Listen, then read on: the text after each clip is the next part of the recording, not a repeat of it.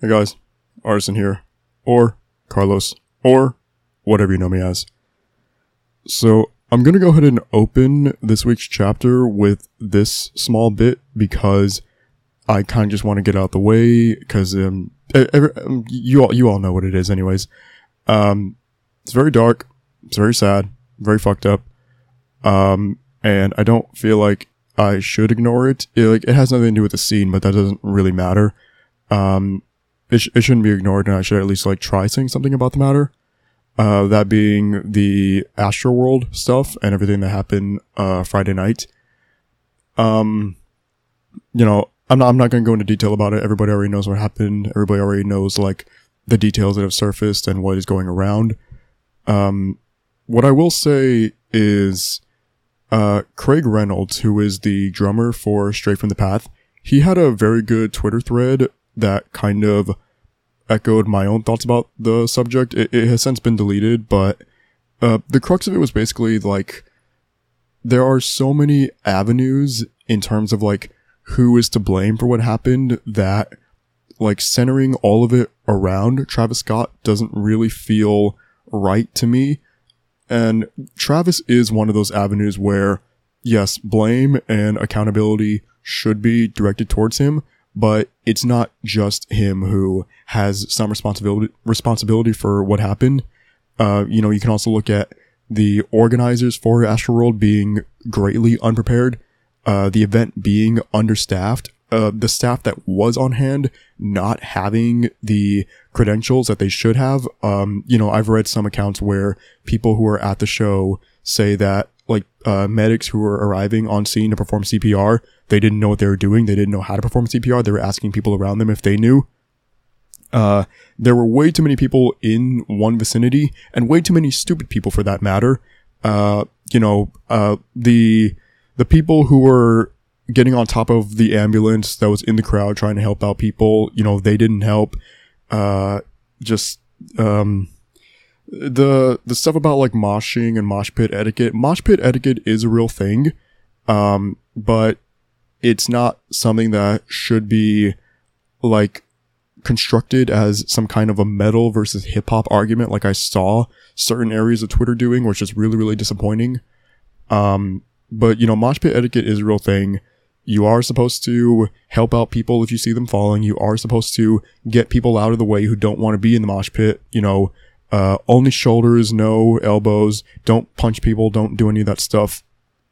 Probably wasn't followed, um, if to any extent or at all at Astroworld um, you know, just that that's kind of where the the basis of my um perspective on it lies.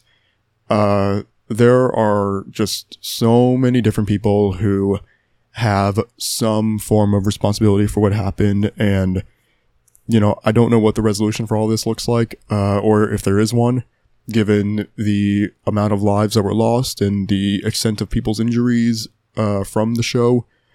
Um, but you know, all I can really say is it it fucking sucks. Nothing like that should ever happen at a show. A show is supposed to be a safe space. It's supposed to be somewhere where you can go to just kind of like have this cathartic experience and be around like-minded people and have fun. You're not supposed to go and, you know, be severely injured or die or have to see things like this or have to try and like steer a show yourself into that direction. Um, you know, and I do commend the people who I saw in videos who were trying to get attention, but clearly it, it, wasn't working. When I say attention, I mean the attention of like camera people and just people around them. Uh, so yeah.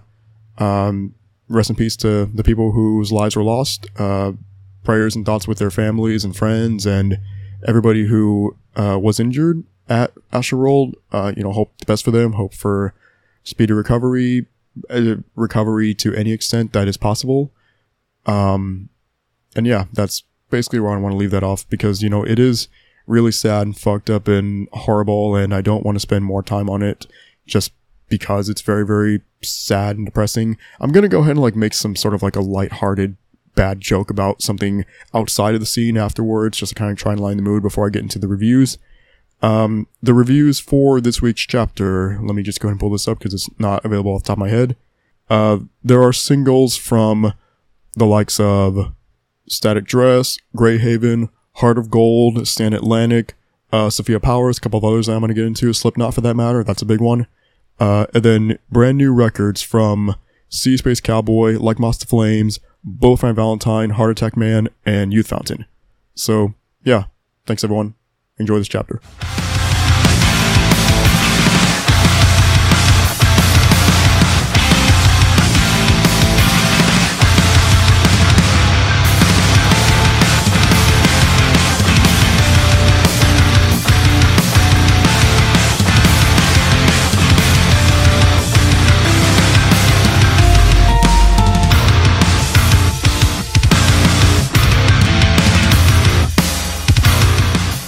There are times where I am just completely uh, astonished and flabbergasted over the fact that Twitter is a free app available to all of us.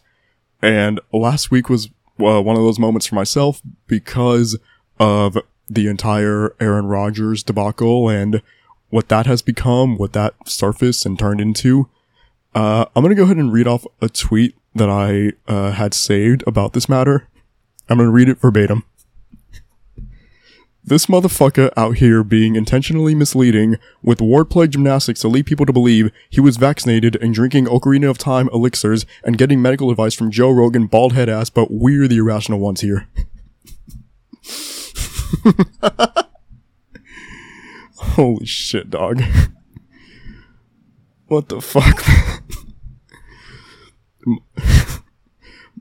My dude contracted the deadliest virus in American history. And his response was, I consulted with Joe Rogan. what the fuck are you doing, bro? What the fuck? I, I, I had, I was, I had a field day with that. I, I was blown away by that. I couldn't believe it. That was amazing. That was fucking incredible. I, I guess if podcasters are now eligible to be giving out medical advice since Aaron Rodgers took Joe Rogan's. Uh, my medical advice to all of you listening is go get vaccinated. That is probably a very, very, very good place to start. Uh, if you want to prevent the possibility of you contracting COVID, just go get the shots, dude. That's, that's, that's really, really it. Okay. Let, let's get into some music now since I'm assuming that's what everyone is here for everybody as in all few of you, few dozen. I, I should stop making those jokes because I'm very, very happy that anybody listens to this shit for that matter. Um, so the first thing I want to start off with comes from Static Dress, one of the most exciting young bands in the entire scene right now, in my opinion.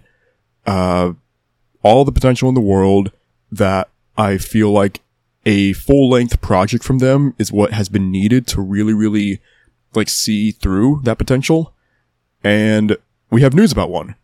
I'll get into the details of it after playing the clip, but they went ahead and dropped a brand new single this past week called Sober Exits.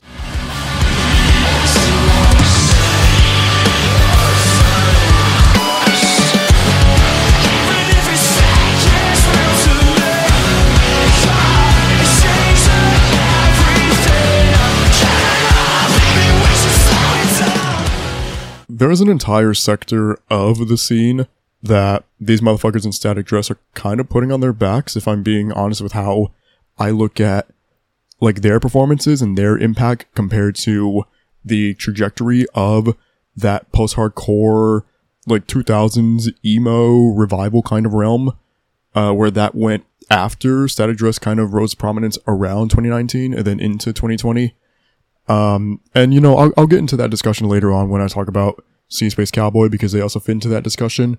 But I just personally believe Static Dress are doing that sound better than anybody else in the scene right now. Um, with Sober Exits, this song embodies everything about like that throwback, uh, 2000s MySpace kind of style. They, like I said, like they kind of they they carry the torch. I guess is what I'm trying to say. They lead that movement, lead that charge, and I couldn't think of a band that I would rather have be the faces of that movement than Static Dress. Um, I alluded to something before playing the clip about a project or like a full length project of Static Dresses finally. Um, so the the details of it are a little bit strange. You know, it, it wouldn't be a Static Dress project if it wasn't strange. So it is a comic book that has a soundtrack attached to it. The whole thing is called Prologue and it is going to be released on December 3rd.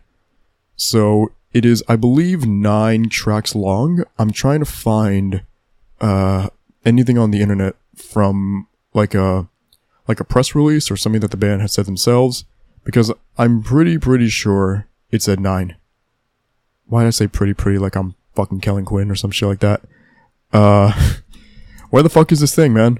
Nine tracks, for static dresses, prologue. I'm trying to find actual proof of that so that I don't look fucking insane. And what if I just go to the fucking pre-order site? That sounds like a good idea. Uh, that doesn't help. Uh, fuck, what am I doing, man? Fuck. Fuck, fuck, fuck, fuck, fuck. And you know what? I'm also not gonna edit any of this out, so all of you have to just deal with my bullshit for a little while longer. Uh, where the fuck is it, man? Why can't I find this fucking thing? I'm actually re- getting really, really annoyed now. Okay, never mind. There it is. Uh, yeah, nine tracks. So, is this an EP or is it an album? I don't know. Uh, what matters though is that it is a record. And it is a record that is releasing on December 3rd. Guess what December 3rd is as it pertains to Ulterior? My fucking cutoff date, which means Prologue by Static Dress fucking made it. I will actually get to talk about this, or actually I won't get to review this on a show because there won't be a regular weekly episode following December 3rd. So, uh, this will actually end up being the final record I review on social media or one of the final ones because there's also like Pacific and Of Mice and Men that day. This entire review is fucking all over the place now, and I, I kind of apologize for it, but I also kind of don't because you're getting this authentic version of me that I think is the whole point of this podcast of this platform. Uh, you know, you get me and all my insanity and all the other bullshit that comes along with it. Uh, I'm gonna wrap this up now. Static Dress released Sober Exit. It's really fucking cool, and they're putting out Prologue on December 3rd. I'm sure that's also going to be really fucking cool. So I'm really, really thankful that Static Dress were able to get that project in before the end of the year because we're now at the point where some releases are starting to have confirmed 2022 dates.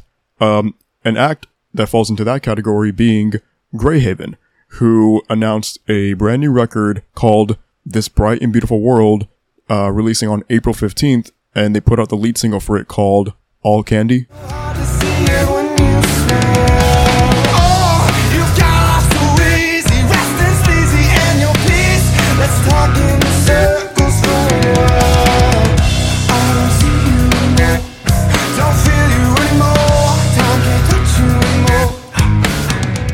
This is following uh, Empty Black from 2018, which that record was.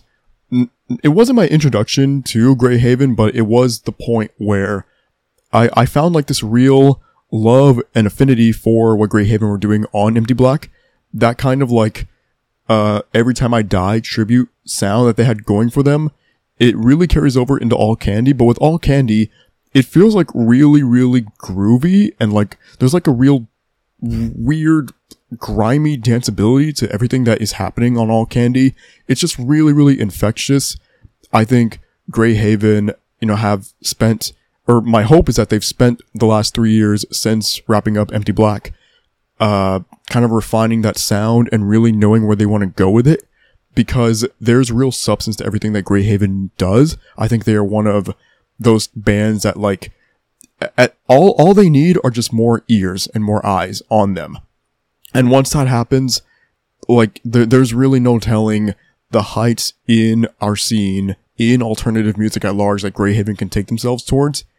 And All Candy, to me, like exemplifies every bit of that potential that I really, really, really, really, really hope they like live up to and fulfill on this bright and beautiful world. And I have no doubt that they're going to quite possibly the weirdest band on Sharptone Records at the moment, Heart of Gold, just dropped a brand new single. It is Bad Habit.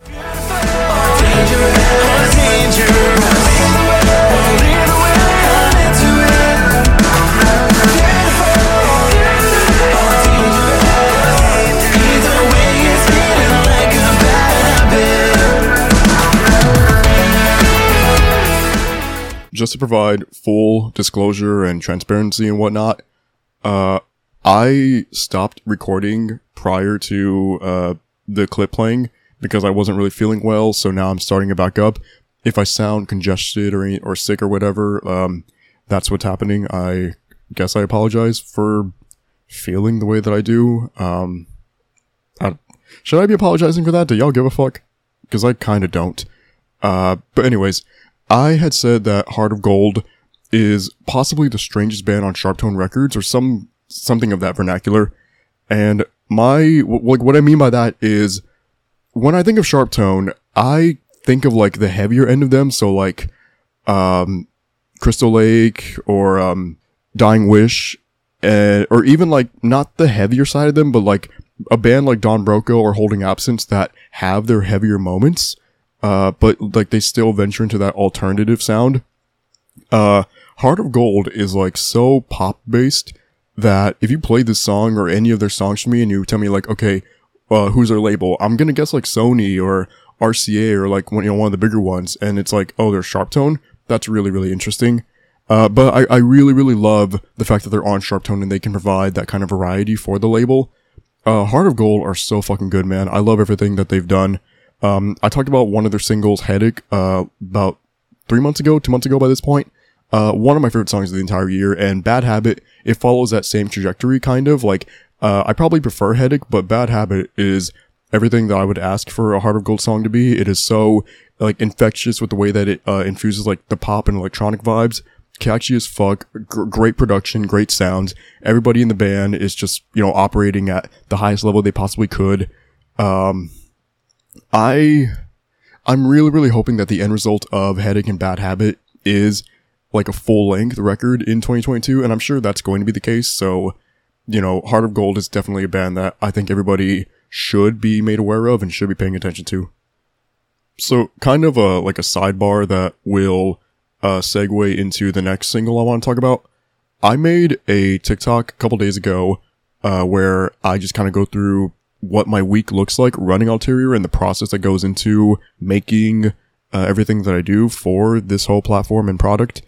Uh, one of the things I mentioned there was the like bell feature on Spotify's homepage where you click on it and it'll show you like brand new releases from artists that you're following. One of the cool things that does is it also shows you releases that have feature spots from artists that you're following. And that's a good way for me to discover acts that I wouldn't have known about otherwise. Uh, for example, one of them being Sophie Powers. So this was my first time hearing about her. Uh, she has a brand new single called Greed and it features Dwayne.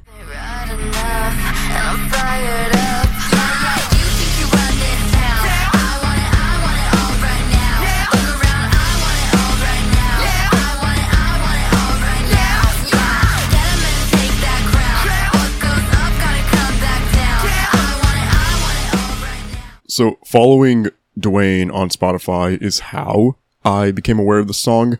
Uh, Dwayne had a record back in, I believe it was June. It was called Stains. Uh, I reviewed it not on a podcast episode, I believe, but, uh, on social media. I was very favorable of that record. Uh, ad- admittedly, it is one that has kind of like escaped my mind most of the time. Um, but I, I, I don't feel right calling it forgettable. I think it's a very, very good record that I suggest to anybody. And, uh, that's the same case with Greed. Greed is a song that, like, the infatuation that I have for it has only increased and extended over the last week that I've had to spend with this track. Um, it, it is fucking phenomenal, dude. Sophie is, like, where did she come from, bro? She has everything that it takes to be a star. And, like, I, I, am saying that just based off of this one song. I have gone back since then and, like, gone through her small yet like powerful discography that's available on Spotify. Um, with Greed, there's like this electronic industrial kind of feel going for the production of it and the instrumentation. And I think Sophie's delivery like really, really lends a hand to helping establish that sound as her own. Uh, and she like takes control of the choruses. Like the chorus is so simple yet effective and catchy. And again, it's her delivery that really, really puts it over the top. Dwayne's feature, it, it fits perfectly into what's going on with all of Greed. Um, you know, he was absolutely the right choice to have that part. And yeah, Sophie, like, she, she made some points with this track, y'all. She fucking killed it. I actually, I, I don't know if this is the first time I've ever said this band's name on this show before, or even like my TikTok stuff. Um, actually, it's a lie. I know I've mentioned them one time on TikTok, but as far as Ulterior but making a Podcast, I, this might be the first time I've actually said their name, so that's actually kind of exciting. Uh, Slipknot. All of you know who the fuck Slipknot are. Whether you listen to them or not, you know who they are. You know a song or a couple songs.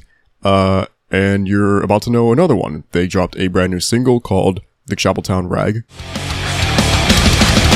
Hollow as a breath, the further you dive. Oh, Mr. Honesty. You never miss with your intensity. You're gonna need a new My adoration for Slipknot has actually aged considerably better than it has for some of the other like heavier bands that I got into back in the early and mid 2000s around that point in time. Uh, I've beaten this fucking horse to death already, uh, countless times on this show.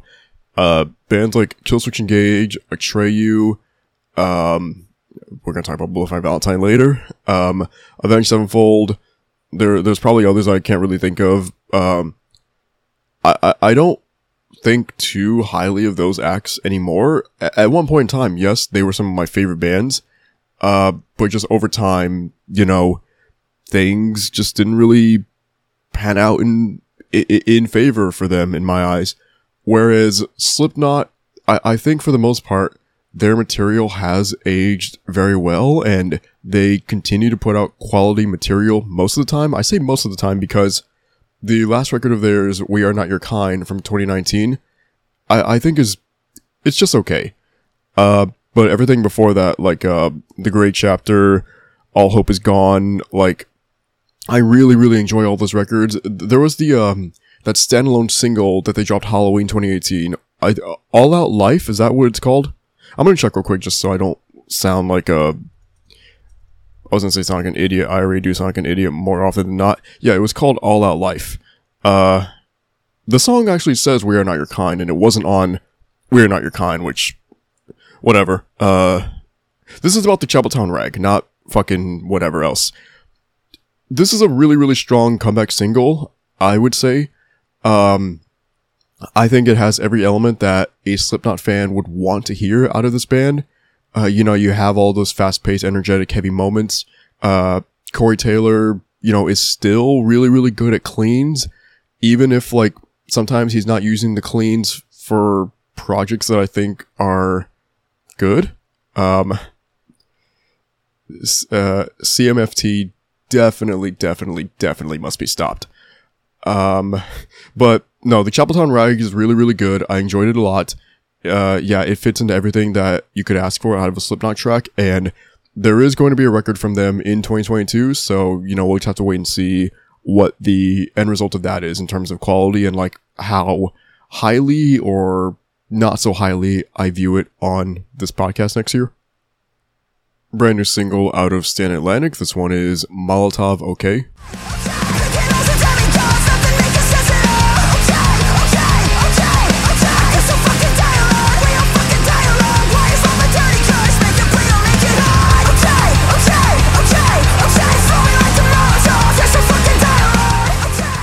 I think I'm right in saying that this is the second single Stand Atlantic have put out this year. Uh, the first one would have been Death Wish, which featured Nothing Nowhere. I'm pretty sure that was the only other one. Um, at least that's like what I have recollection of.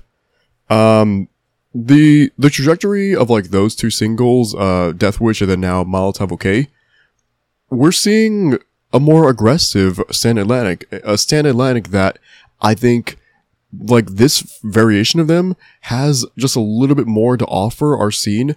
I I liked uh Pink Elephant, that was the last record from 2020. I liked it for the most part. There are still songs on there that I do go back to. Uh wait, Pink Elephant was the Pink Elephant was a single. What the fuck was the album called? Holy shit, I just forgot the name of an, of an album. Wait, was Pink Elephant the album or the No, wait, Pink Elephant was the album. Then what was a single? Jurassic Park. Fucking shit, man. God, well, never mind. Uh, disregard everything that I've just said, basically. Um, I, I liked Pink Elephant for the most part. Jurassic Park and Soap are the two songs off of that record that I go back to quite often. Uh, actually, maybe, um, Shh as well. Uh, I'm not telling y'all to quiet down. There's literally a song on there called Shh, and I don't know how to relay that information without actually sounding like I'm telling y'all to shut the fuck up. Um, I, I, I like that record for the most part, but like that kind of like pop punk sound, um, I don't necessarily know if Stand Atlantic like utilized everything that they were capable of with that specific tone, whereas this year we're seeing Death Wish and now Molotov OK. And like we're understanding now, like, hey, Stand Atlantic, like this more aggressive punk based nature of them, like this is working. And I think it's working tremendously well. And, you know, I'm hoping that they can build off of these two singles and, uh, release something in 2022, whether it be a, an EP or an album, just some kind of a, a tangible project that displays more of what I'm talking about in terms of like how like much potential there is for this variation of Stand Atlantic. And now for the final single of this chapter that I'm going to go in depth on. It is the brand new release out from Annisokay called Time.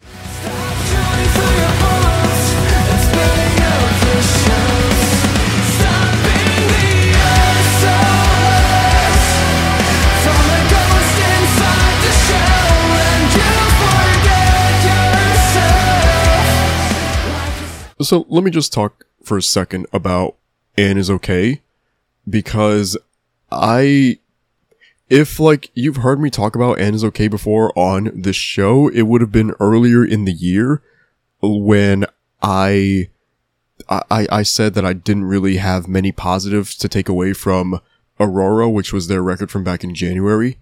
And for the most part, yeah, that's still the case. Um, there's a song on there called uh, the Co- the cocaine's got your tongue, which whenever it comes up on shuffle, I kind of like have to admit that it's a guilty pleasure of mine. I do quite enjoy that song, even if I still do not think very highly of the rest of the album. Uh, but like the prior material from Annisokay, like Devil May Care and Arms, those records, fuck, dude. I really, really enjoy those records. And I'm not saying that this new single, Time, is like in alignment with the stronger material on those records, in my opinion, but I am saying that Time feels like a step in the right direction compared to where the band was on Aurora and how deflated I felt personally hearing that album. Um, you know, like my issue is not Annisokay going into like a more melodic based direction. Every fucking metalcore band does it. It's whatever. Like just do it well is all I'm asking for. And I don't necessarily believe that that's what was achieved on Aurora. With time, I I get a better sense of like what a like a melodic based is okay can really really do when they you know put their minds to shit. Um, yeah, it, it's a good song. I just I let me see how I want to say this. I'm glad that this is what they're seemingly ending the year on as opposed to Aurora because it allows me to look back on 2021 as being the year that Annisokay gave me the single time as opposed to the album Aurora. I'm God, this is not going well. It makes it sound like I just fucking hate this band. I really, really don't. I love Devil May Care. I love Arms. I've already said that. It's just Aurora kind of, you know, left a bad taste in my mouth. But Time is doing its job in like helping cleanse that part of my perspective with Annisokay. So now I will just briefly run down the remainder of the singles that I didn't give dedicated time to, but I still said on social media that I liked. Getaway by A Foreign Affair. Keepsake by Asleep at the Helm. Overcome by Aviana. Black Smoke by Breakdown of Sanity. Bad by Casper the Ghost featuring Jutes. The More You Stay Away by Costin. Medicate Me by Chapter and Verse featuring Lizzie Farrell. Bend the Knee by Our Last Night. I'm Sorry I'm Leaving by Senses Fail. I'm A-OK by Story Untold featuring Seven Sins. And Judges of the Underworld by Venom Prison. Uh, the one single last week that I said I just didn't really mind was Riot by Escape the Day. With this single, I understand what it's going for. I can hear like the the creative direction in this track and it's not a bad one. It's just the production on it I felt really really hindered the capabilities of Riot and you know just like with with more uh I guess prowess in like how it was produced and mixed and things like that um it, it would have been a successful track and I would have said I liked it. I just cannot look past those like um production mishaps, I guess if you want to call them that. And yeah, that's kind of why I said I just didn't mind it. I kind of don't really lean too strongly one way or the other with that song, but you know, I, I hear the potential there and I will continue to follow Escape the Day and hope the best for them moving forward. Basically, that's what I'm saying. Okay, we'll get into some records now. There are five of them uh, for this week, and I'm going to start off with a rather big one. Uh, it is a brand new EP from Like Moths to Flames called Pure Like Porcelain.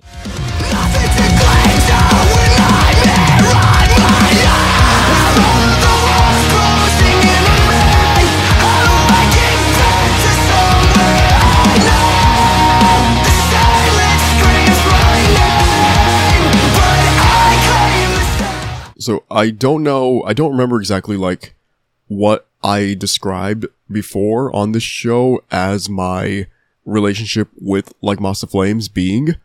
Uh, so I'll go a little bit more in detail about it now that I'm actually being able to talk about a project of theirs. Um, so I first came across Like to Flames like back in 2011 or 2012. So, um, I would spend a lot of time on YouTube back then and just like browsing YouTube for music. Like YouTube was my Spotify before Spotify. And like that was my haven for music. That was just where I would go all the time, every day after school. Just come home and just be on fucking YouTube, which is not good, but, um, that's what I did. And there were uh, at times like music videos where like even if you had never heard of the band before, the algorithm would recommend them to you and they would recommend them to you until you fucking watch them. You know, you could not escape them and you would recognize the thumbnail and you'd be like, "Oh, it's that fucking video again showing up here." Um just like off top of my head, a couple songs that uh were like that were um uh At Reply by Set It Off, Knives and Pens by Black Veil Brides, uh Reprobate Romance by Blacklist Me. Um If You Can't Hang by Sleeping in Sirens was kind of like that too, although I had I had watched that music video when it dropped, so I didn't really have that experience of being like, oh, this fucking song again. Um, you Won't Be Missed by Like to Flames was one of those songs where like the video just constantly, constantly fucking showed up in my recommended section no matter what. And I was like, I don't know Like to Flames. I don't fucking know who they are. Uh, so eventually I just gave in, watched the video, and I'm like, oh, okay, that is who they are.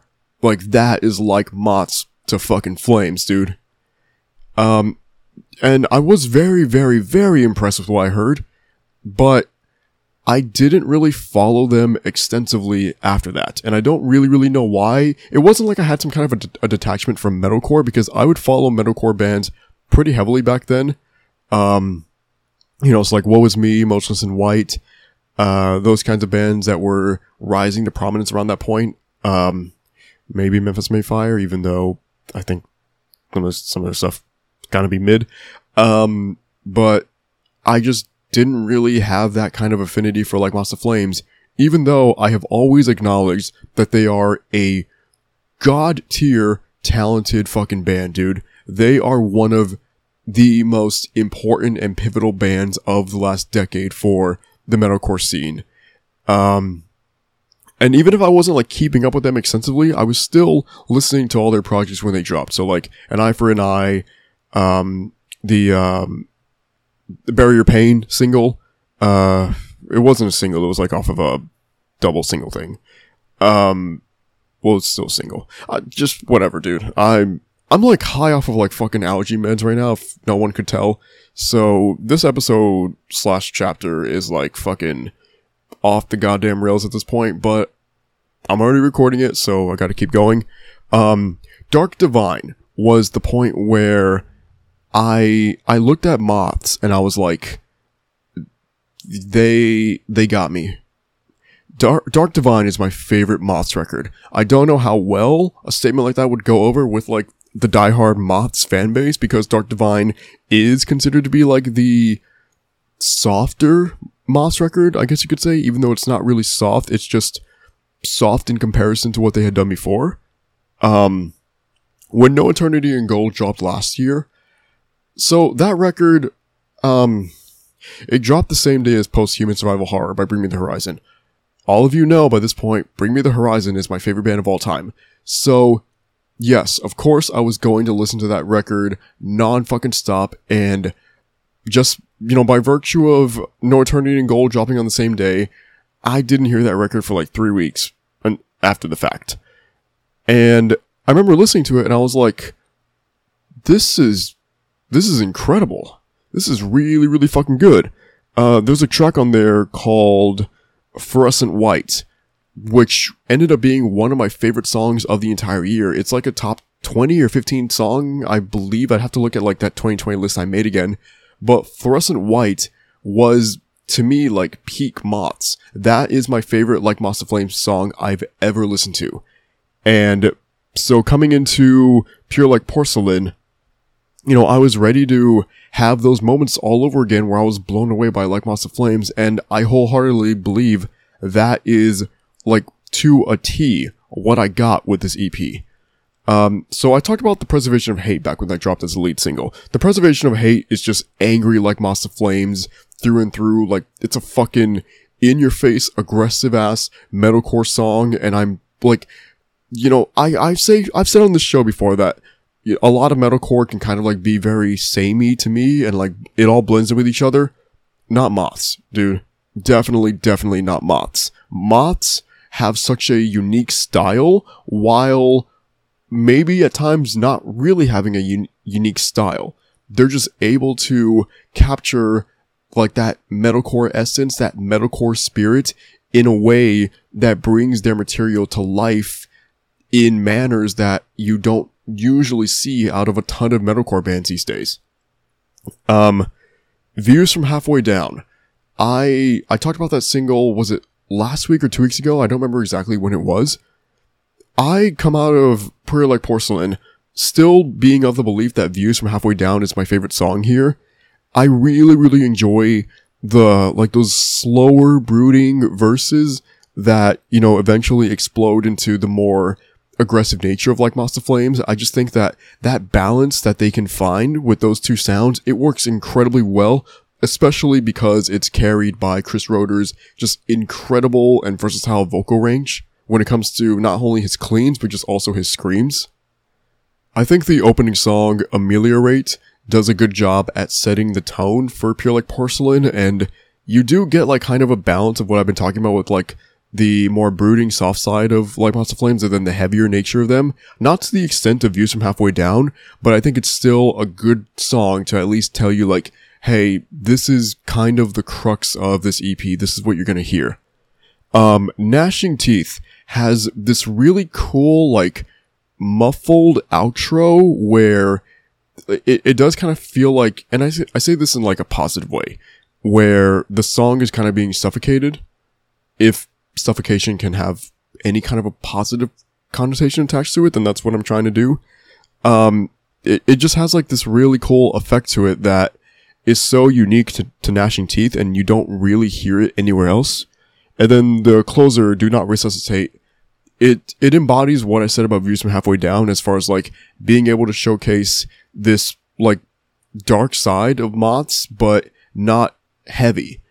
And I really, really enjoy that. I really like those moments where I can kind of like pull myself away from just the heavy metalcore side of Moths and be like, this is so like grotesquely enchanting. That's kind of the way that I want to describe like Moths to Flames overall. Grotesquely enchanting. I think they're just able to capture that kind of a sound and that kind of dynamic in a way that like even if you don't really fuck with the music, you just have to respect it. You have to like a- admire and acknowledge what like Moths to Flames bring to the scene. And like, there's a reason why they're so well respected and why they've been able to carry this name for so long and become one of the most important bands in metalcore because they just carry with them this weight that, you know, like I said, if you're not a fan, you still got to look at them and just be like, damn, those are those dudes, man. And like coming out of Pure Like Porcelain, I, I, I just feel like my, you know, admiration for this band has somehow grown e- even further than what it was before. Um, if I had to make a list of like my favorite bands ever, I'm gonna run through, you know, at the very least like two and a half dozen before I get to Moths. And, you know, that goes into what I said earlier. I acknowledge that I haven't always paid attention to them and followed their careers the way that I probably should have. Um, and that's not anything against them. That's all, all entirely on me. But, like, you know, they deserve that time. They deserve that attention. They deserve that respect. Like Moths to Flames have a real claim to being one of the most talented and best metalcore bands this scene has ever fucking had. And, you know, just, I, I can't really say anything else other than just listen to the music. Like, y- you've, they, they've done everything right. They have done everything to, like, not, not ask for your time, but command your time.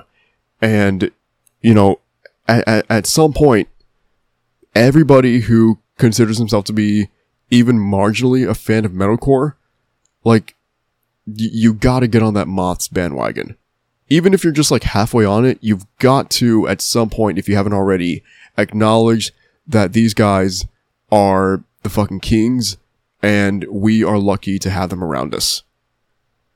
There is another EP to talk about this week, and I'm gonna go ahead and like just continue the EP discussion into this next release, and it is the brand new EP from Heart Attack Man called Thoughts and Prayers.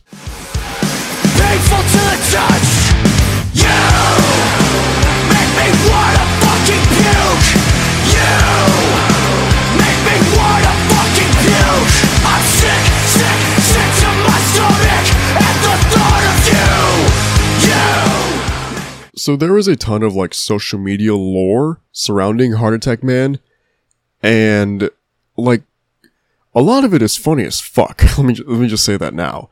Um, the way that I heard about Heart Attack Man was back in 2019, I believe it was. I don't think it was 18. 2019. Uh, the the the, the vocalist of Heart Attack Man, he um he put a beanie on eBay. It's just an orange beanie. There's nothing special about it other than that he wore it. And it got like almost a hundred thousand dollars in bids.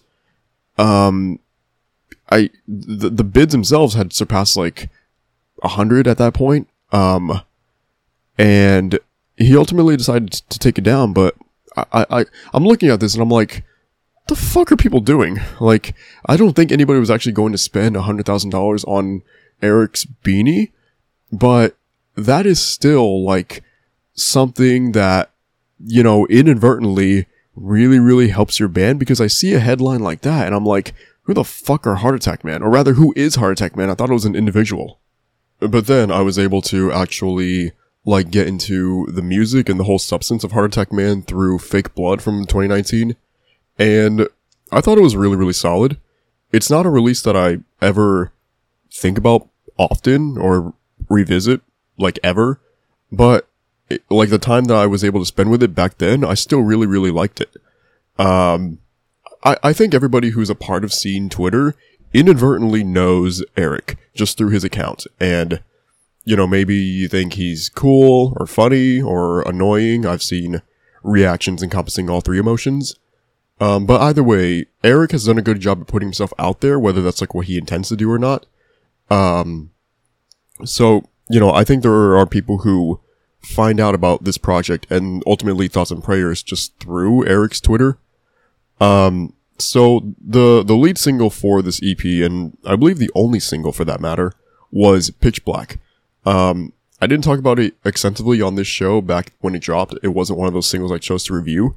Uh, what I will say now is Pitch Black really, really embodies like a certain type of punk spirit that I think works really, really well for Heart Attack Man and the overall sound that they're uh, going for, and ultimately what they achieve with Thoughts and Prayers.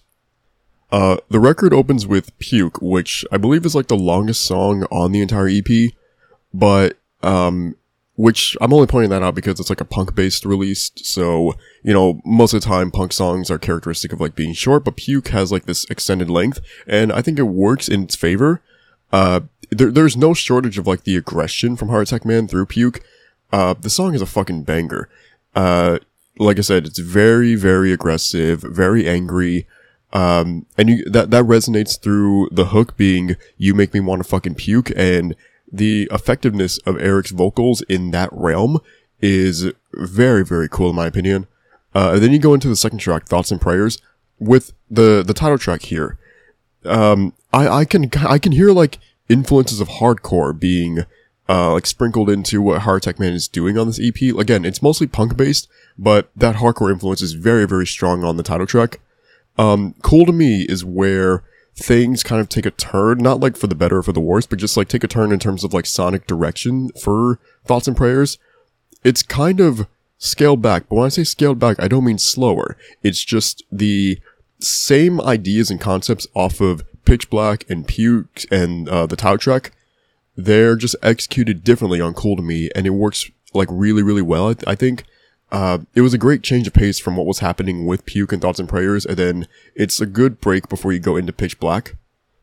Uh, the closer, Leap Year. This one is a little bit more tame than what uh, I've been talking about with songs like Puke and Pitch Black. Um, but I don't doubt the possibility that this one might be my favorite on the EP. There's just this like really, really cool spin on this song in comparison to everything else here. And again, it's still very much so Heart Attack Man. You still get the same kind of vibrancy and energy from the rest of the EP on Leap Year, but it just, it, it, it feels like it encompasses more of what I enjoy about Heart Attack Man through this song. And like the bridge in particular, it's kind of the slowest part of the entire EP, yet that kind of groove and melody I really, really fuck with. Um, so, you know, it's, it's a short EP to get through. I, I, there's no harm in listening to this at all, whether you like Heart Attack Man or not. And I just came out of this release thinking, I, I don't know if like, you know, Heart Attack Man are one of my favorite acts out there. They're probably not, but I, I have no reason to like turn them away whenever they drop something new or like be kind of, kind of have like that hesitant reaction of like, oh fuck, okay, Heart Attack Man, let me talk about this now for the sake of my show. No, there's like genuine enjoyment that I get out of listening to Heart Attack Man and talking about Heart Attack Man for that matter. Um, this was a successful EP, I think. Um, uh, you know, is it gonna make waves for year end things for me? Probably not. But just, I, sometimes like, I kind of have to take that step back and be like, okay, even if this is not like a definitive release of the year for me, I still enjoyed it. I still had a good time with it. And sometimes that's really all you can ask for, you know, just like, did I vibe with it? Was it cool? W- would I go back to it? Yeah, to all those questions, for sure. And, you know, I think that is ultimately the, um, like the telling factor for whether or not I think, uh, something is good. And yeah, Thoughts and Prayers by Heart Attack Man, I think it's good. So I mentioned earlier when I was talking about Slipknot about how certain legacy acts have like fallen out of favor for me over the years and um, you know, I've had things to say on this show before as it pertained to like Atreyu and Trivium. Um, whenever Killswitch and Avenged do anything, they're gonna get their turn.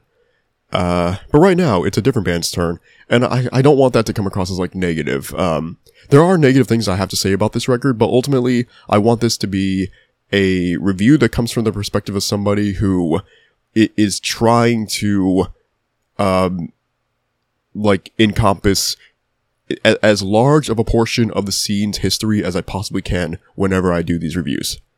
So, we have the self-titled record from Bullet for My Valentine.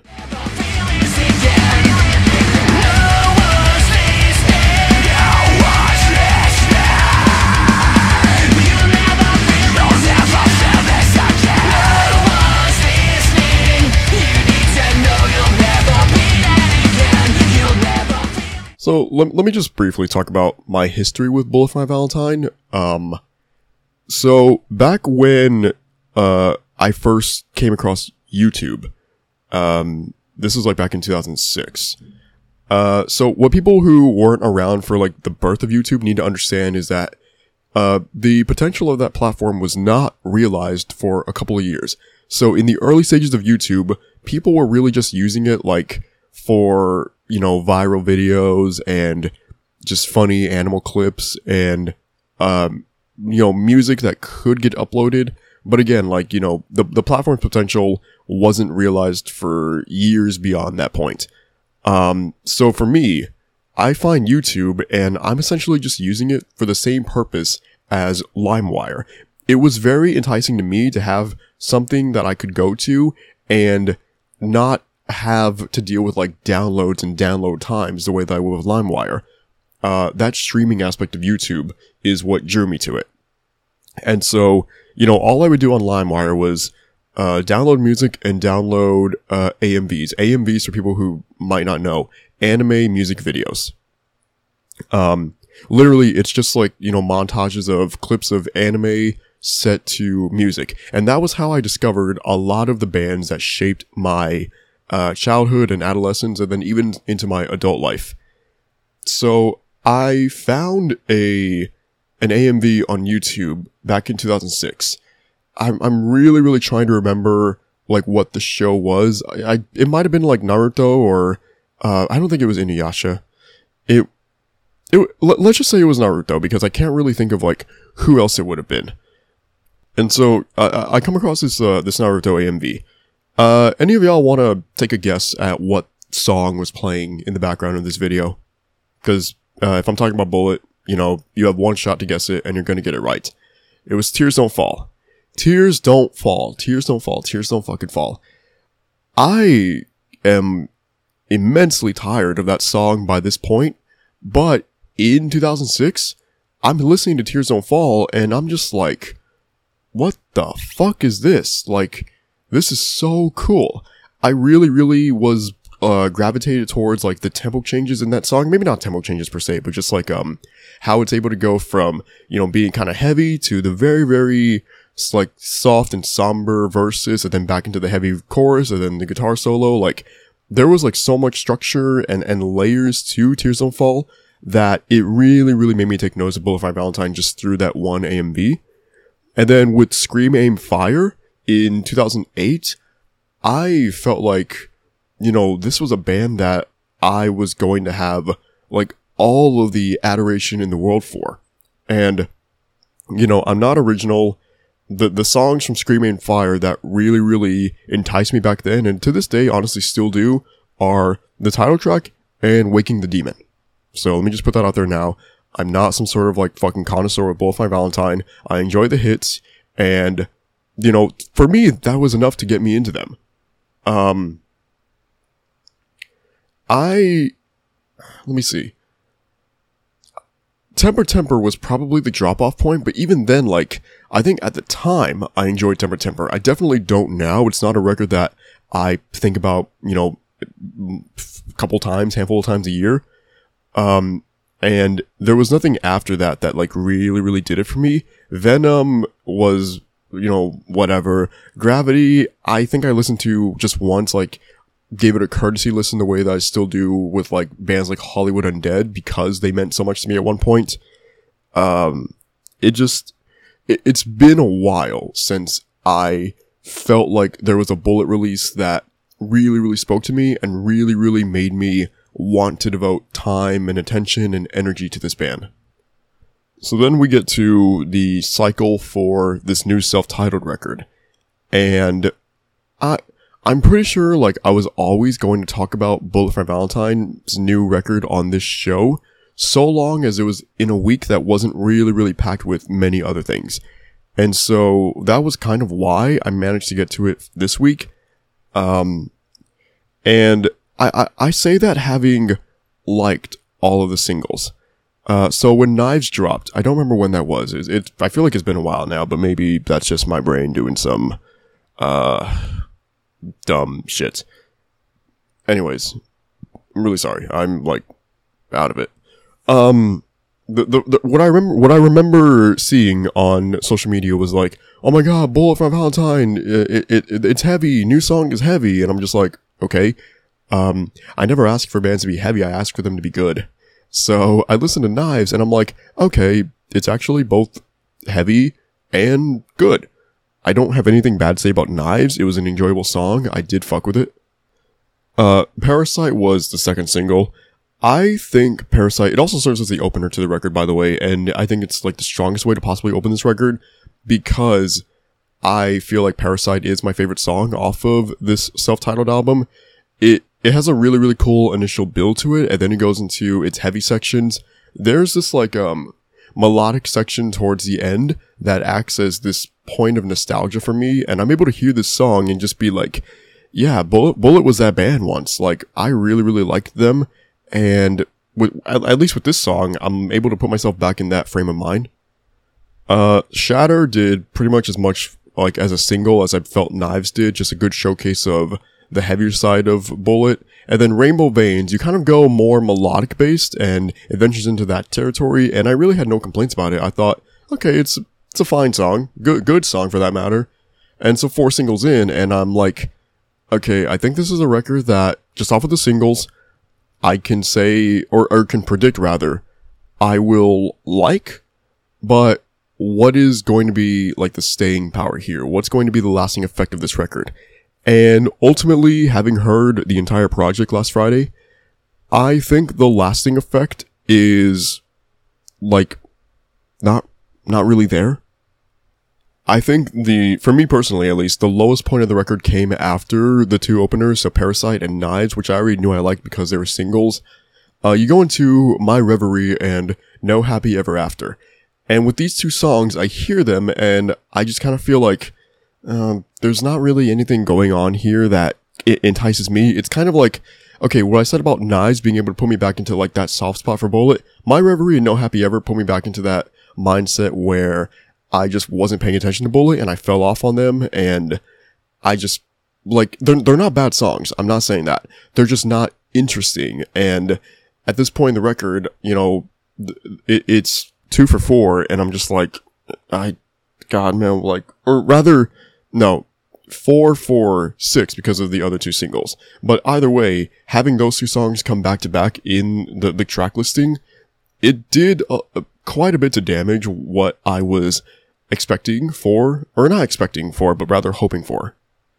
Um, things do pick up uh, thereafter though with Can't Escape the Waves and Bastards. I think those two songs, they work very similarly with how they're executed. Uh, not so much like showcases of like the heaviness of Bullet, but just more so some of the cool layering stuff that I really do admire about this act. Uh, the same sentiment is there with Paralyzed. I think that song is another good, heavy track from Bullet for Valentine. And then the closer, Death by a Thousand Cuts. It's a good song. I also kind of feel like there's nothing really there that makes it this, like, emphatic closer like I would love for records like this. Um, aside from like the the fading outro, it kind of blends in with everything else, and it just sounds like you know any other song on this record. Uh, and like like I'm saying all that, I do like it. It's a good song in my opinion. I just feel like it doesn't really have that power that I hope for behind closing tracks because you know a closer is your chance to really really really really send a listener quote unquote home happy and you know, Death by a Thousand Cuts, I don't really, really think did that, but still a good song, still something that I didn't mind listening to. Um, so, uh, having finished the record once, I told myself, okay, it's okay, it's fine. Um, I'm gonna listen to it again, and hopefully my feelings about those two tracks, My Reverie and No Happy Ever change, and then like, I'm able to hear new things in the other songs I liked that I can point out as positives, and neither really happened. I feel like, you know, if you hear a song on here once, you get the gist of it. You understand what is going on. And, you know, I, I guess like, it, in that sense, there is some disappointment because I would have liked for this to be a record that, um, you know, kind of rewards you for, uh, replaying it over and over again. And just, I personally don't really feel like that's what's happening here. Um, it's a mostly good bullet record. And to get a mostly good bullet record in 2021, that is kind of an achievement, I think. Just considering where I've been with this band over the last number of years.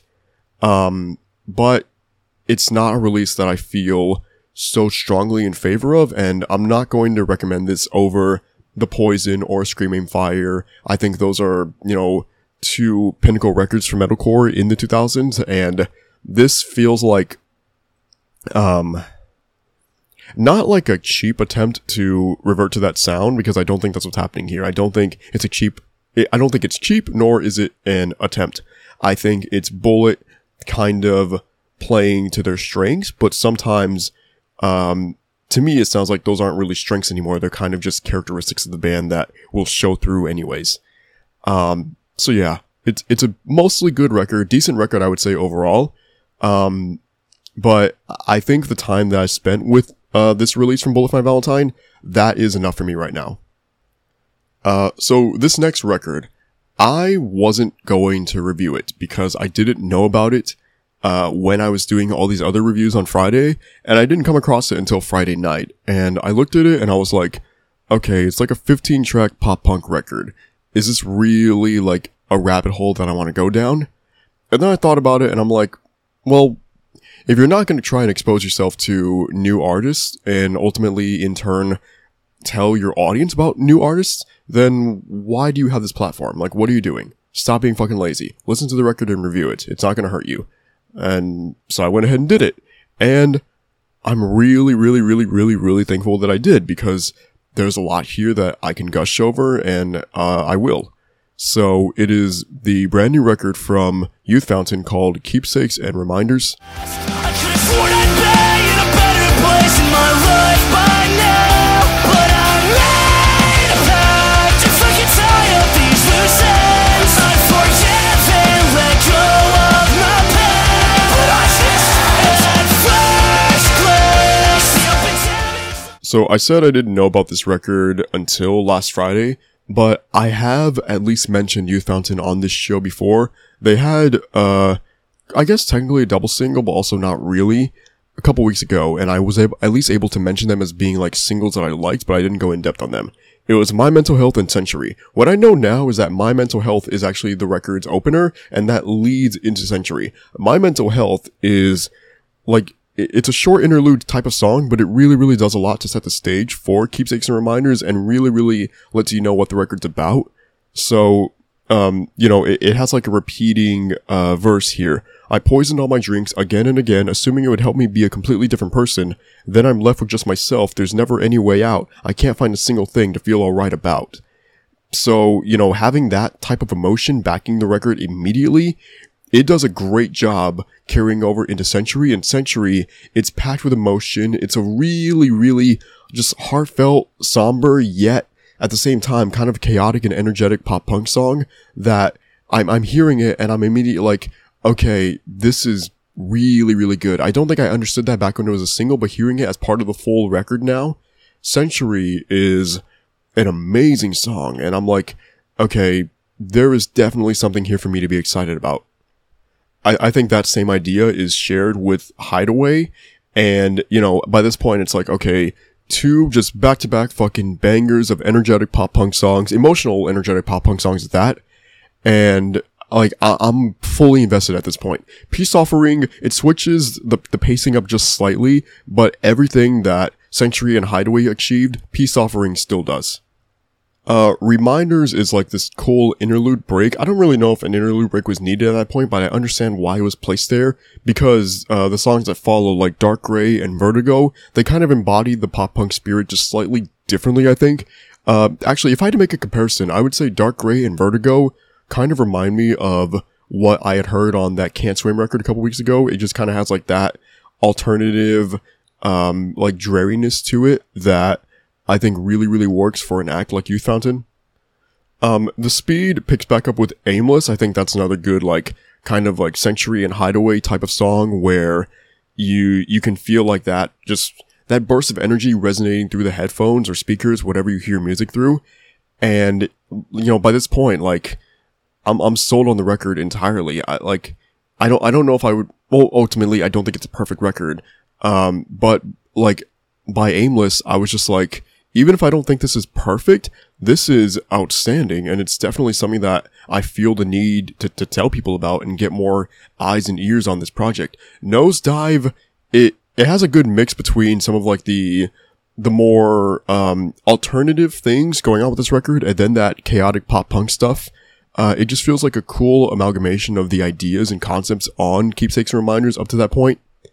Uh, and then you go into Mishap. Mishap is my favorite song on the record. It is one of the coolest fucking things I've heard in a minute. Um, when I say the song came so close to being number one in Scenic Overlook, I really, really mean it. Mishap, it just, like, it, it feels so, like, emo, and I say that with the whole record feeling emo, but with Mishap in particular, I just kind of hear these different like little instrumentation quirks and just different uh, vocal techniques and like all that springing together, all that sprinkling together into the melody for Mishap. It makes for this really, really memorable track that I just could not pull myself away from when I was hearing this record. Jinxed has more of like that energetic flavor that I've been talking about. And, you know, by this point, like it's still doing it really, really well. I don't feel like that concept is like being tired out or worn out by this point in the record. Uh, take one capsule a day. It has a real ballad feel to it. It is the slowest song on the record, but the fact that I think Youth Fountain were able to take a slower song and still pack the same kind of emotion into it the way that they do with the faster paced stuff on here, just really, really, really cool. Uh, Scavenger. That song, I think it kind of like, so it was a single already and I missed it beforehand. If I didn't miss it, this would have probably been in Scenic Overlook as well. Uh, it, it does a lot of what I was talking about with Mishap in terms of just like being able to pack all these different ideas into this one package that like the emotion that's in it, the, the raw energy, all of it like really, really speaks to me at heart. And I really, really fuck with Scavenger. And then the closing track, Keepsake, I think it, so Youth Fountain chose to end the record like with uh you know another chaotic song and I I admire that because it's like okay they're going back to what is the overall crux of this record for the closer I appreciate that I think it's a good decision um yeah a lot of lot of like aggression and just um like like a lot of the the like that um I don't want to say destruction but just like those more destructive moments on the record are present with Keepsake and for that to be the closer I thought okay like this is ending the record on such a strong positive note. Um, I think ultimately, like, where my issue with the album, if you want to call it an issue, lied, is I, I feel like there's a lot going on here. Again, it's a 15 track record. Let me, is it 15 tracks? I've been saying 15 and maybe it's less or more. I'm checking. Uh, 14. Well, fuck me then. 14 tracks with, um, you know, some interlude stuff being thrown in. Um, so, okay. I, I feel like even with those elements, there's are some moments where I don't really know if the material is kind of allowed to breathe. I think, um, some of the pacing, like, you know, might be a little off at points. The track listing maybe could have done with being rearranged in some ways to kind of like not have certain songs with similar elements be back to back and kind of like space out that variety and like let each song be kind of different from the previous one. But either way, like that's such a weird gripe to have with the record and I acknowledge that. Um, ultimately, Keepsakes and Reminders is a strong fucking record, dude. I really, really enjoyed the time I spent with this. I'm, you know, angry at myself for having almost not reviewed it just out of being lazy. Um, but no, Youth Fountain, they fucking delivered on this record. I definitely, definitely suggest it to anyone who is into what I've been talking about with like pop punk or some of those can't swim inspired tracks. There, there's just a lot going on here, a lot of substance, a lot of really, really cool shit. And yeah, yeah, Keepsakes and Reminders by Youth Fountain. Check it out. Fucking awesome record. So, um, I'm I'm pretty sure I've gone on it. We're getting to the final record now, by the way. So if you've made it this far, thank you. Not that much longer to go. Um, I've said before on this show, my favorite record of all time is Amo by Bring Me the Horizon. So, you know, self-explanatory in saying that Amo was my 2019 record of the year. Uh, this is me kind of plugging record of the year, uh, chapters coming out next month, but then also I have a point to make. So, Amo was record of the year 2019 for me personally. So, what was the runner up? What came second? Um, it was a record called The Correlation Between Entrance and Exit Wounds. And when I say like, God, there are so many years where that would have been the record of the year.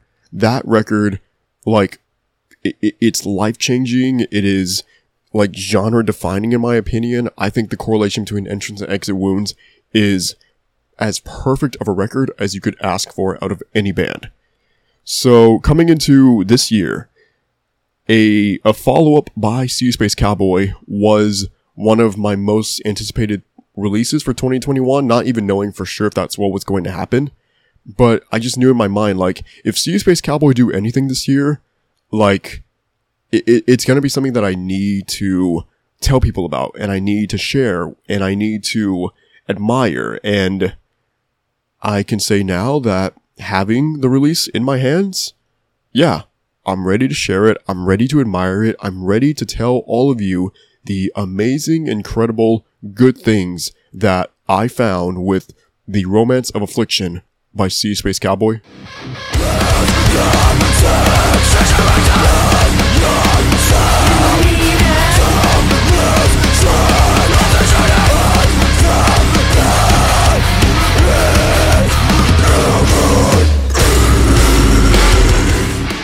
So, who even are See Space Cowboy before I get into their new record? Uh, so they are a, I don't even really know what the genre you would call like some of their prior material. Uh, you know, I've heard sasscore, I've heard metalcore, I've heard hardcore, I've heard post-hardcore. Um, the correlation between entrance and exit wounds, I would say, is more hardcore based than anything else. But there is a song on there called Late December that is really, really just slow and it's gruesome and it's very, very uncomfortable to listen to. But that was the song that I listened to and I was like, okay, this is like, this is a real project that is going to shape a good portion of my life and I can already understand that off of this one song. And then getting into the rest of the correlation between entrance and exit wounds, I was just thoroughly blown away the entire time I was listening to that record. Um, I just, I, I immediately fell in love with it. I could sit here for hours and tell all, all of you the amazing things about that record and how I still go back to it regularly and just like how much that shaped the last few years of my life. So, you know, getting to the romance of affliction, I had the like highest of expectations for this record. Like, you know, I, I wanted big things out of this. I was expecting big things. And ultimately, that's what I got. I came away from last Friday having listened to a record that I believed lived up to what I wanted it to. Ultimately, and I'll get this out the way now, I don't prefer it over the correlation between, between entrance and exit wounds. I think the correlation is like this once in a lifetime, uh, definitive record that asking any band to top it is you know, almost an impossible feat. Even for an act as goddamn talented as You Space Cowboy. So the the rollout for this record started with misinterpreting constellations, which I did talk about, I believe, in detail on this show. I don't see how I wouldn't have. Um, so like immediately with that song, what I understood about the direction for the Romance of Affliction is that it was going into that like mid 2000s MySpace post hardcore kind of sound, and I'm all for that. I really, really enjoy that type of music. And, you know, See Space Cowboy, they can just nail that sound to pure fucking perfection, in my opinion.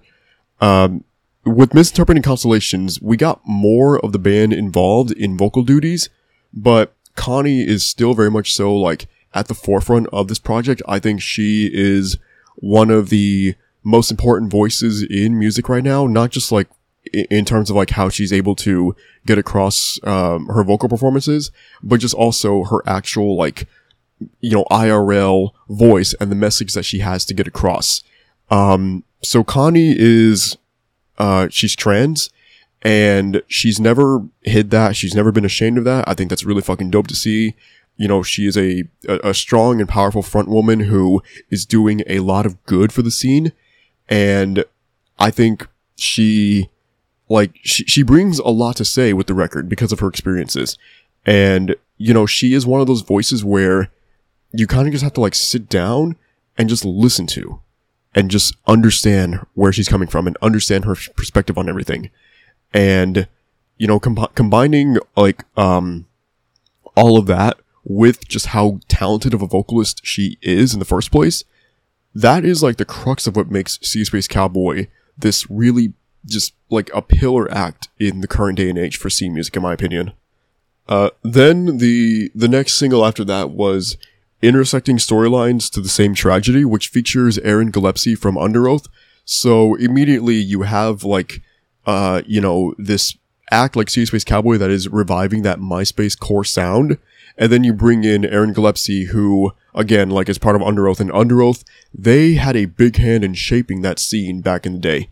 So, you know, you have like this like, um, you know, the old adage and the new wave of screamo, if you want to call it that. I don't want that term, but um, maybe that's like maybe that can get across what this sound actually is. Uh, so you know, having like that uh, past and present uh, aspect to intersecting storylines, I thought worked really, really well, and it did a lot to help establish this as one of like the bigger songs off of uh, the Romance of Affliction, at least for myself personally. Uh, the last single was a brief moment of lasting intimacy which had a really, really cool music video attached to it. I definitely suggest checking it out if anybody here hasn't uh, by this point. Um, but again, like it goes into everything I've been talking about with like the MySpace post-hardcore stuff.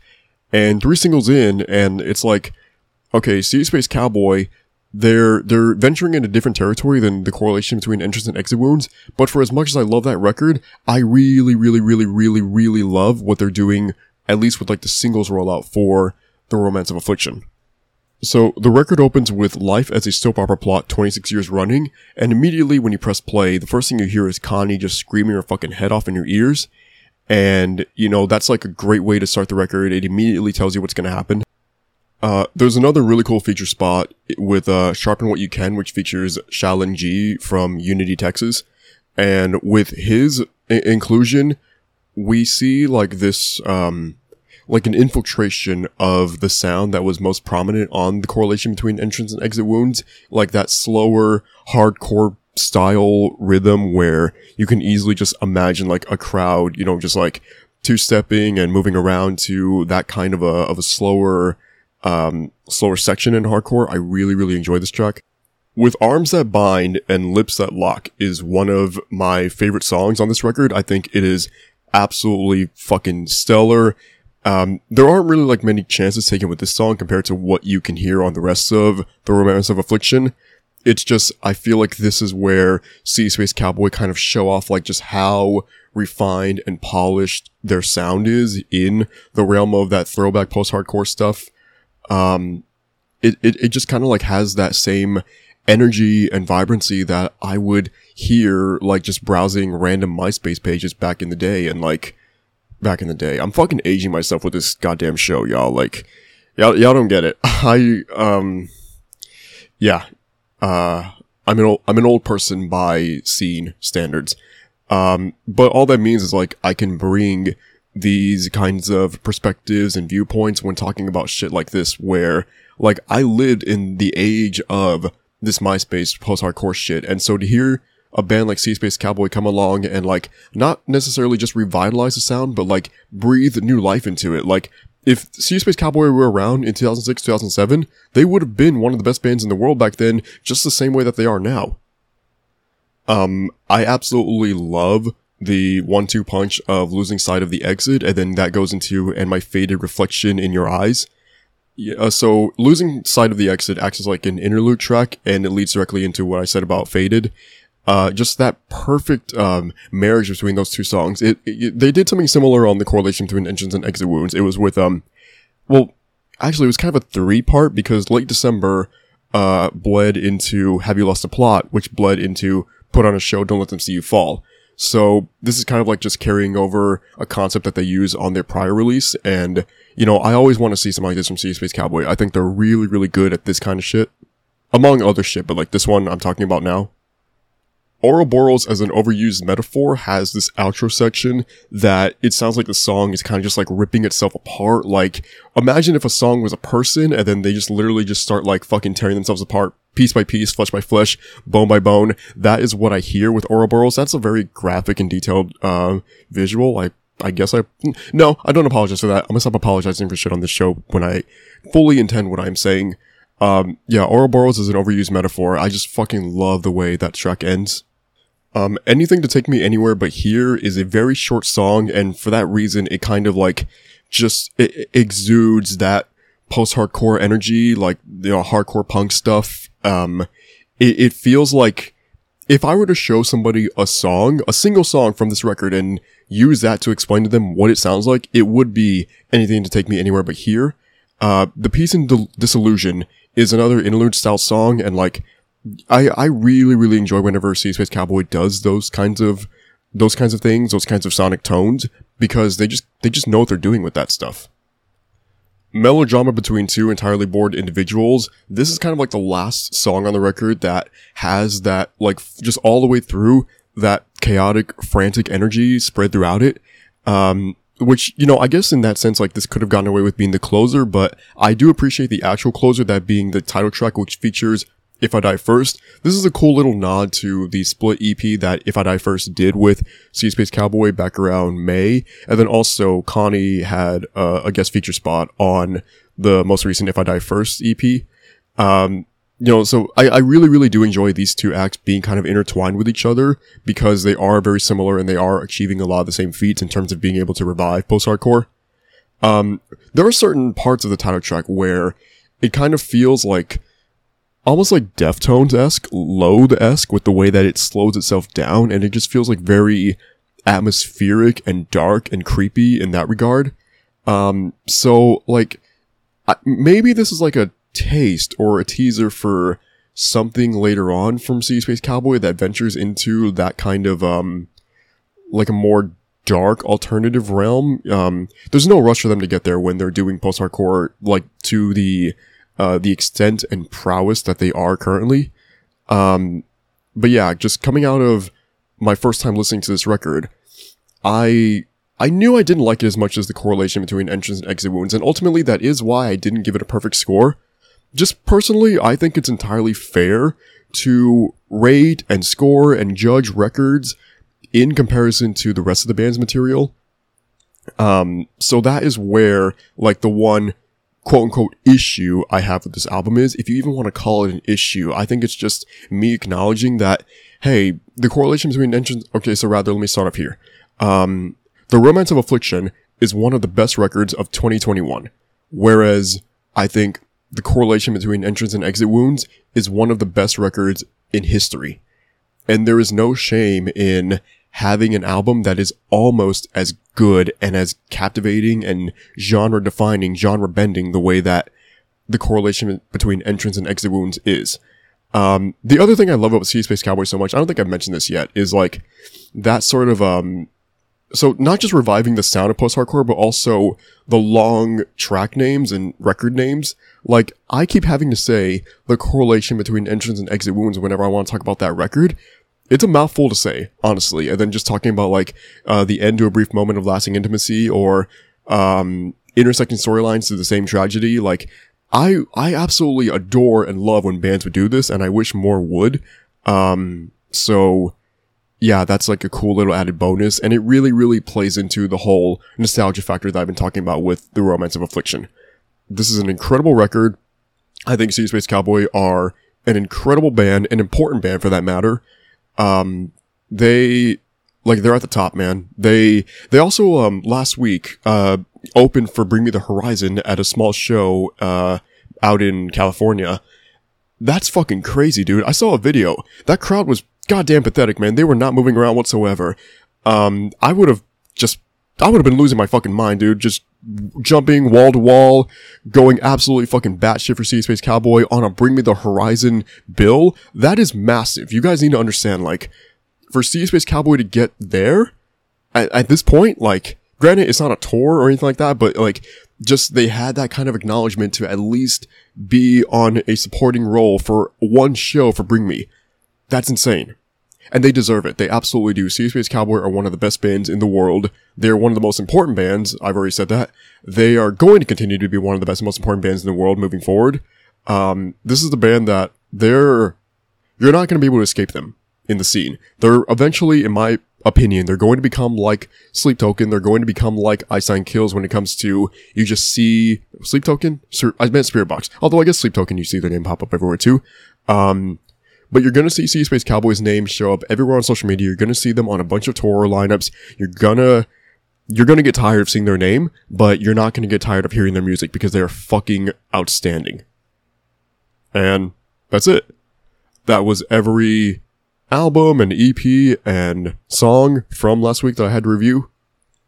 This was definitely kind of difficult to do, being sick the way that I am right now. So, um, if my like congested voice uh, bothers anybody, I I'm not sorry. Fuck you, first of all, but also just you know bear with me on this. Hopefully, I'll feel better next week when uh, we're talking about like Silent Planet and other cool shit.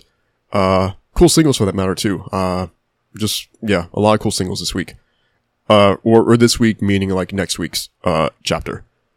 Um, so I'm gonna go ahead and say this now. If you've made it this far into the chapter, uh, but I'll reiterate this at the beginning of next week's uh, episode if there's not like a a news story that should um uh take priority over this. So I've gone at length before about the songs and records lists at the end of uh, at the end of this year, beginning of December actually. So it's top 100 songs and then top 50 records. Um, these will have names as far as like the awards go. So, um, as as many of you probably know if you follow the social media stuff that I do, uh, the mascot for this whole platform is a cat, and her name is Iteration with two eyes because two eyes is kind of my thing. Um, so yeah, that that mascot is entirely influenced by um, my cat Mikasa, who is sadly no longer here, and then my two current cats, Levi and Armin. Um, yes, all three were named after Attack on Titan characters. Uh, let it be. Um, and all three of them are kind of like the heart and soul of this whole platform. Um, and I want to commemorate them. I want to give them a, a, a spot in what I'm doing. So what I've decided is that the winner of the song of the year is going to get the Levi and Armin award. And then the winner of record of the year will get the Mikasa award. So that's what's going to be happening. And again, I'll mention this at the beginning of next week's episode too, because I know people don't, some people don't make it through the entire chapter, and that's fine. That's totally okay. As long as you just give me some kind of time and attention, that is like more than what I deserve. So, yeah, um, I'm gonna go ahead and get off of this now. Uh, let y'all be, let y'all do what y'all gotta do. Thank you for listening. I hope you enjoyed this chapter, and as always, for better or worse, let's make a scene.